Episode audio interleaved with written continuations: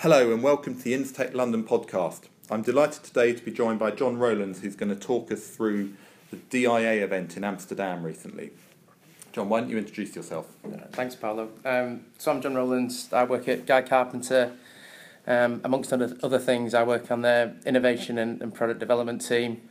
Um, so we're involved in building a network of, um, of innovation between startups, um, larger tech providers, uh, accelerators, incubators, VCs on the one side, and then on the other side, understanding what our clients, the insurance companies, are interested in in the innovation space and looking to bring them um, value added services in, in and around innovation.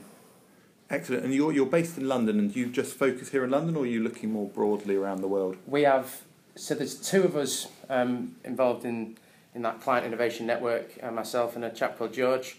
He's based out of New York and covers the US, North America, and I myself cover uh, EMEA.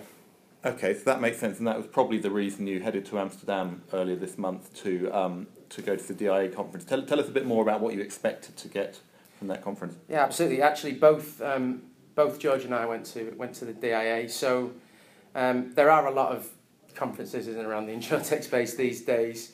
Um, I didn't manage to attend the DIA in Barcelona last year. However, the feedback that I got from people who did attend was that that was the best conference in in Europe, um, and so I was excited to to get out of London, kind of see startups outside of the typical um, typical London scene, uh, and see what's going on on the continent, and then also get exposure to kind of Guy Carpenter clients who are based on, on the continent, um, get a more European as opposed to, to London feel. Got you. And for, for the people who aren't aware of the event, as you say, it's the second year running, but you know it's it's over a couple of days. It's quite a glitzy venue, is that yeah, right? Yeah, absolutely. I mean, it, the venue itself was um, was pretty spectacular. It was uh, an old gasworks in the in a park in the middle of Amsterdam.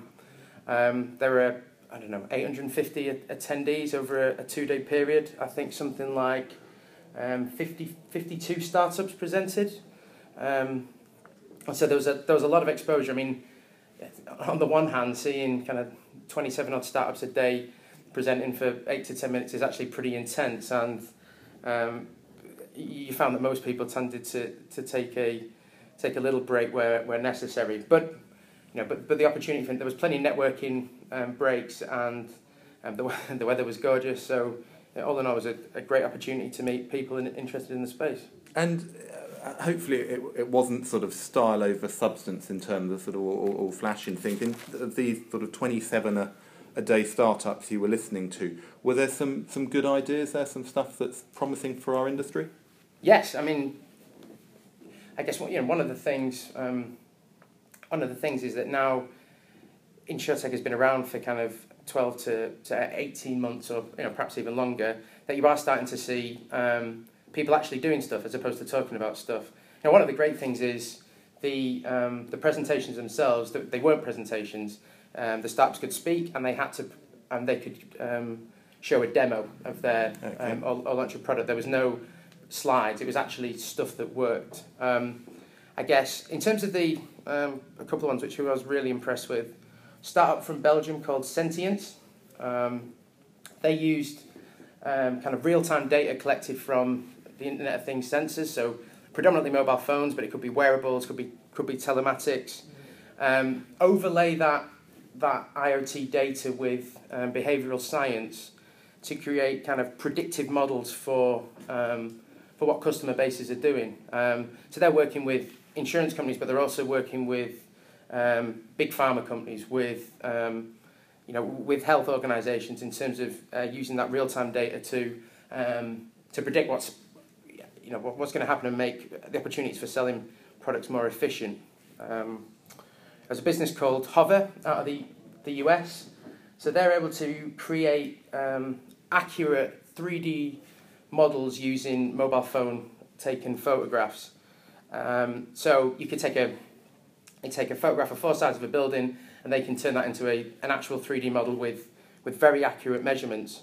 But perhaps some of the more interesting things is where, um, say, a, a, building had been damaged by, say, by a fire uh, and there were parts of the building missing, they could again use kind of four or five photographs mm. to recreate a full, a full replica model of the building. So what was there before? So that's really interesting for, um, for post-event claims.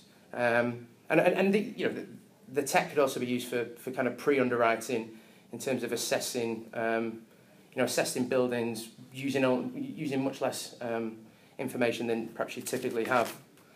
Um, there was a, so the, the, one of the interesting things is, is the way that now the ecosystem has developed and that we're, we're seeing more and more um, startups, incumbents working together in partnerships.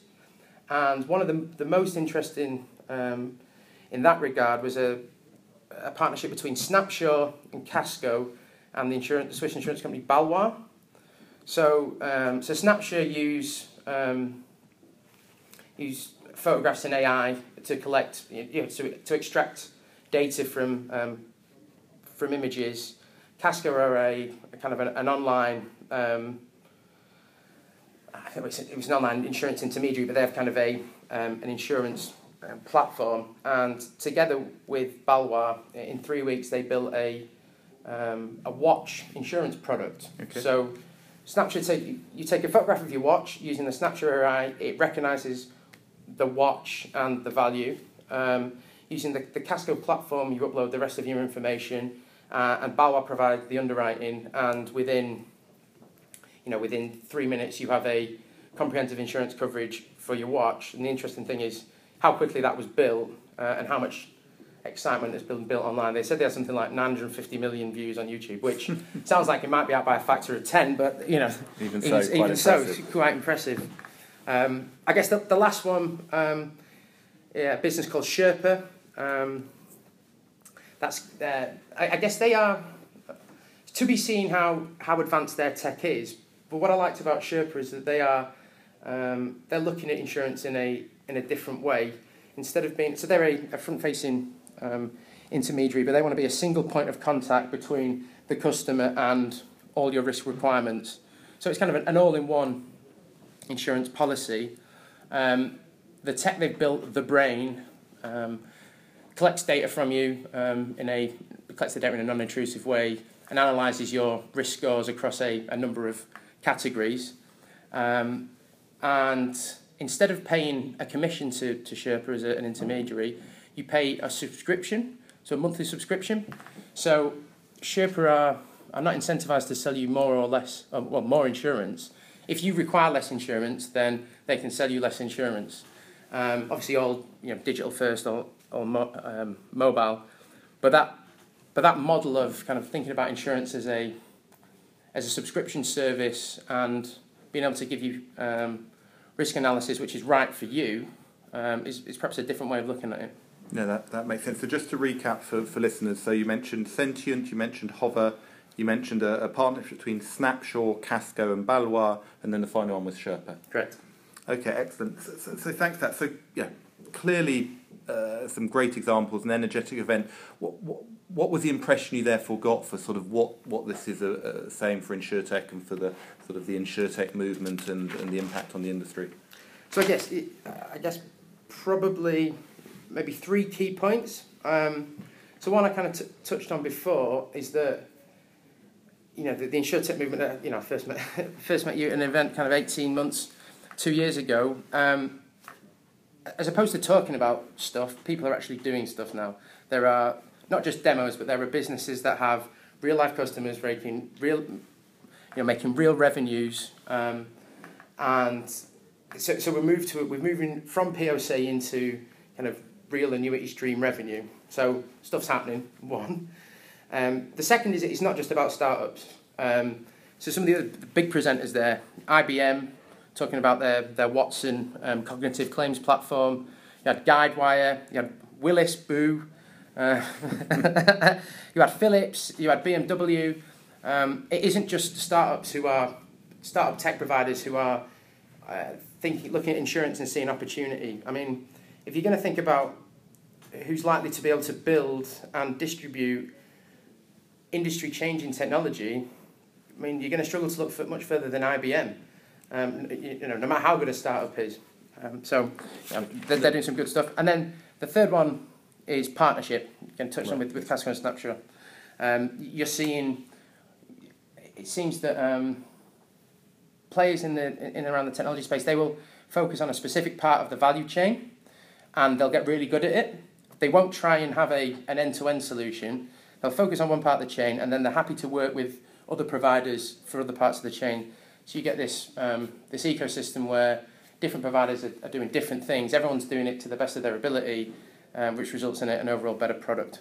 Yes, and I, I think that's that's key because, as you say, when sort of when you and I first met, that was still the period where everyone was talking about you know, disrupting, getting rid of these slow to move incumbents, and I think we've now in a place where everyone's aware that the incumbents have a key role, the startups have a key role, and the startups typically are only able to be excellent at one thing at yeah, the moment. Absolutely. And so the, we're, it's, it's great that we're seeing some of these partnerships actually turn into to revenue and hopefully soon profit creating um, opportunities. So I, I, guess sort of just to, to, to wrap things up, if you think more broadly then uh, about your experience in, in your job, in the, the trip to DIA, in the, the various other insurtech initiatives you're up to, what advice have you got for, for people who are sitting, be it in a carrier or a broker, who want to engage more with this important set of changes?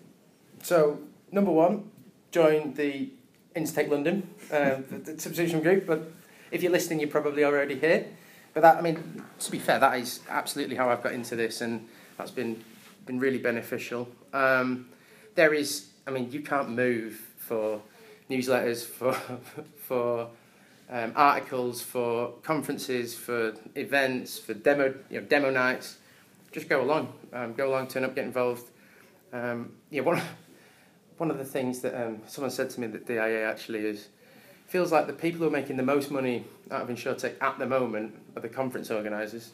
but without the, a doubt. without that, but the but the, the last thing which actually I think is probably most important is is just do something yourself. There's a um, our sister company Marsh. Um, there's a lad I've met recently. Um, he's a young broker, um, new to the industry, and he was he was an energy broker, and he was looking at the way that um, the way that his own team internally kind of processed information, and he thought this is really inefficient. There must be a more efficient way of doing this. He went and found. It just happened that someone in, in his team could write a bit of code, and together they've kind of come up with a an idea um, to make their their own internal process more efficient, and that's been taken to kind of the Marsh UK COO, and and that just feels like just do it. It seems obvious, but.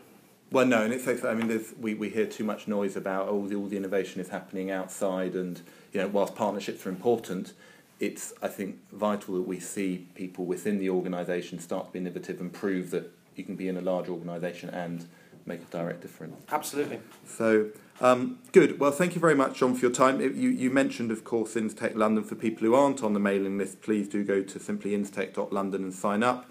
If you're listening to this podcast, I hope you enjoy it. Please subscribe so that you can hear future ones. We'll be talking to a range of, of startups and incumbents over the, the coming weeks and months. And have a good day.